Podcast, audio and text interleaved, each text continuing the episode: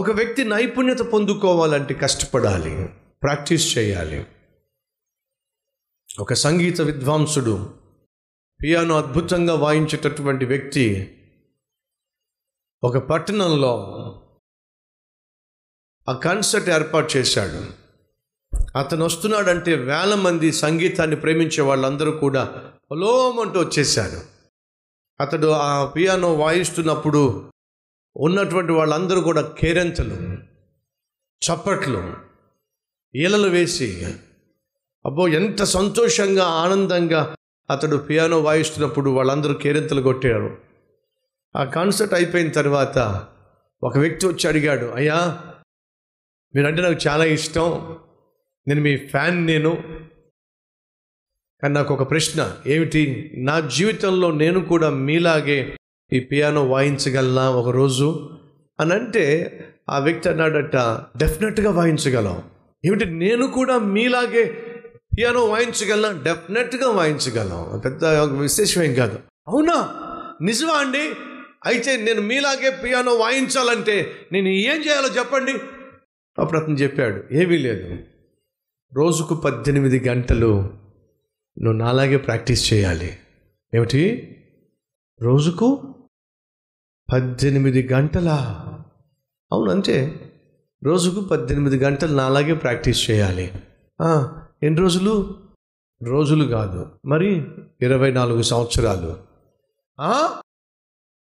ఇరవై నాలుగు సంవత్సరాలు ఇంక వేరే పనేమీ పెట్టుకోకుండా పద్దెనిమిది గంటలు ఈ పియానోను ప్రాక్టీస్ చేస్తే ఇప్పుడు మీరు వాయించినట్టుగా నేను వాయించగలనా? అవును, నేను వాయించినట్టుగా నువ్వు వాయించాలని ఆశపడుతున్నావు, పియానో వాయించాలని ఆశపడుతున్నావు. అయితే simple, practice for eighteen hours for twenty four years you can play piano or better than me. నాకంటే అద్భుతంగా పియానోను వాయించగలం, అంతే. ఆహా, అంతుందా సార్ దీని వెనకాల స్టోరీ?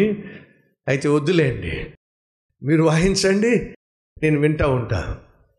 అంటే అర్థం ఏమిటయ్యా అంటే, అంత అద్భుతంగా పియానో వాయించాలి అంటే చెప్పండి, దాని వెనుక ప్రాక్టీస్ కావాలి. ప్రాక్టీస్ కావాలి అంటే ఫ్రెండ్స్ వచ్చి రారా, అలా వెళ్ళొద్దాం రారా అని అంటే నేను రాను రా. ఎందుకని? నేను ప్రాక్టీస్ చేయాలి. కాసేపు వెళ్ళి ఆడదాం రా, నేను ఆడదాం రాను రా. ఎందుకని? ప్రాక్టీస్ చేయాలి. ఒక వ్యక్తి చదువులో ఉన్నత స్థాయికి రావాలంటే ఫ్రెండ్స్ని సాక్రిఫైస్ చేయాలి, తన అచ్చట ముచ్చటను సాక్రిఫైస్ చేయాలి, అల్లరితో కూడిన ఆటపాటలను విడిచిపెట్టాలి, సమయాన్ని పాడు చేసేటటువంటి ఫ్రెండ్స్ని దూరంగా పెట్టుకోవాలి. ఇవన్నీ చేస్తే తప్ప అతడు చదువు పట్ల శ్రద్ధ వహించలేడు. దయచేసి వినండి, దావీదు యవ్వనస్తుడో, యవ్వన కాలంలో తనకు కూడా కోరికలు ఉంటాయి. యవ్వన కాలంలో సైతాన్ వచ్చి రకరకాల ఈచ్ఛలు చూపిస్తూ ఉన్నప్పుడు, సమయాన్ని పాడు చేసుకోవడానికి రకరకాల మార్గాలు చూపిస్తున్నప్పుడు దావీదు వాటికి వేటికి కూడా తావివ్వలేదు.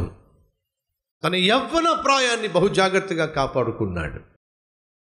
ఒకవైపు తండ్రి ఇచ్చిన బాధ్యతలు నిర్వర్తిస్తూ గొర్రెలను మేపుతూ ఉండేవాడు, మరొక వైపు ఖాళీగా కూర్చొని టైంపాస్ చేయకుండా అక్కడ ఉన్న వాళ్ళతో గోళీలు ఆడుకోవడమో లేకపోతే గోటీ బళ్ళు ఆడుకోవడం చేయకుండా ఏం చేశాడు తెలుసా? ఒక మ్యూజికల్ ఇన్స్ట్రుమెంట్ తీసుకున్నాను, వాయిస్తూ ఉండేవాడు వాయిస్తూ ఉండేవాడు వాయిస్తూ ఉండేవాడు సహోదరి సహోదరులో, ఆధ్యాత్మిక జీవితంలో నీకంటూ నైపుణ్యత కలిగి ఉండాలి. ఒక స్త్రీ తన ఇల్లు కట్టుకోవాలి అంటే నైపుణ్యత కావాలి. ఒక పురుషుడు లేక ఒక భర్త, ఒక తండ్రి తన బిడ్డలను చక్కగా పెంచుకోగలగాలంటే నైపుణ్యత కావాలి. ఒక మంచి భర్తగా తను స్థానాన్ని సంపాదించాలంటే నైపుణ్యత కావాలి. ఒక మంచి ఉద్యోగి అనే పేరును సంపాదించాలంటే నీకు నైపుణ్యత కావాలి. ఒక మంచి సింగర్ లేక ఒక మంచి వర్షిప్ లీడర్, ఒక మంచి మ్యూజిషియన్ అనే పేరు సంపాదించాలంటే నైపుణ్యత కావాలి. నైపుణ్యత కావాలి అంటే కష్టపడాలి, సమయాన్ని వ్యర్థం చేసుకోకుండా, పాడు చేసుకోకుండా, బాధ్యత కలిగి నువ్వు ఏమైతే నేర్చుకోవాలని ఆశపడుతున్నావో దాంతో సమయం గడపాలి. రోజుల్లో చాలామందికి అంత ఫాస్ట్ ఫాస్ట్ ఇదంతా ఏ ఏ తరం చెప్పండి, ఇది సూపర్ ఫాస్ట్ తరం అంతా కూడా అన్నీ కూడా ఇట్టే ఇట్టే జరిగిపోవాలి. దయచేసి గమనించండి, దావీదు నైపుణ్యత గలవాడు అని చెప్తున్నాడు. చమత్కారముగా ఆ వాయిద్యమును వాయించువాడు అంటే అర్థం తెలుసా? నైపుణ్యత గలవాడు అంటే అర్థం తెలుసా?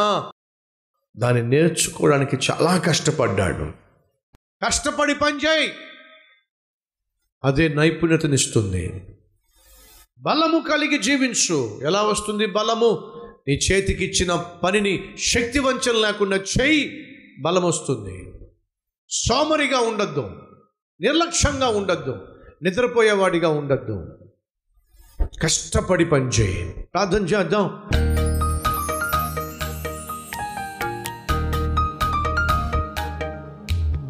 మహాపరిశుద్ధుడు అయిన ప్రేమ కలిగిన తండ్రి, దావీదు కలిగి ఉన్న నైపుణ్యతను బట్టి, దావీదు కలిగి ఉన్న నేర్పరితనాన్ని బట్టి, దావీదు వచ్చి సితారా వాయించినప్పుడు దురాత్మ విడిచిపెట్టిపోయేది. నాయనా, దావీదు వలె మేము ఎక్కడ ఉంటే అక్కడ ఆశీర్వాదం ఉండాలి, ఎక్కడ ఉంటే అక్కడ నీ సన్నిధి ఉండాలి.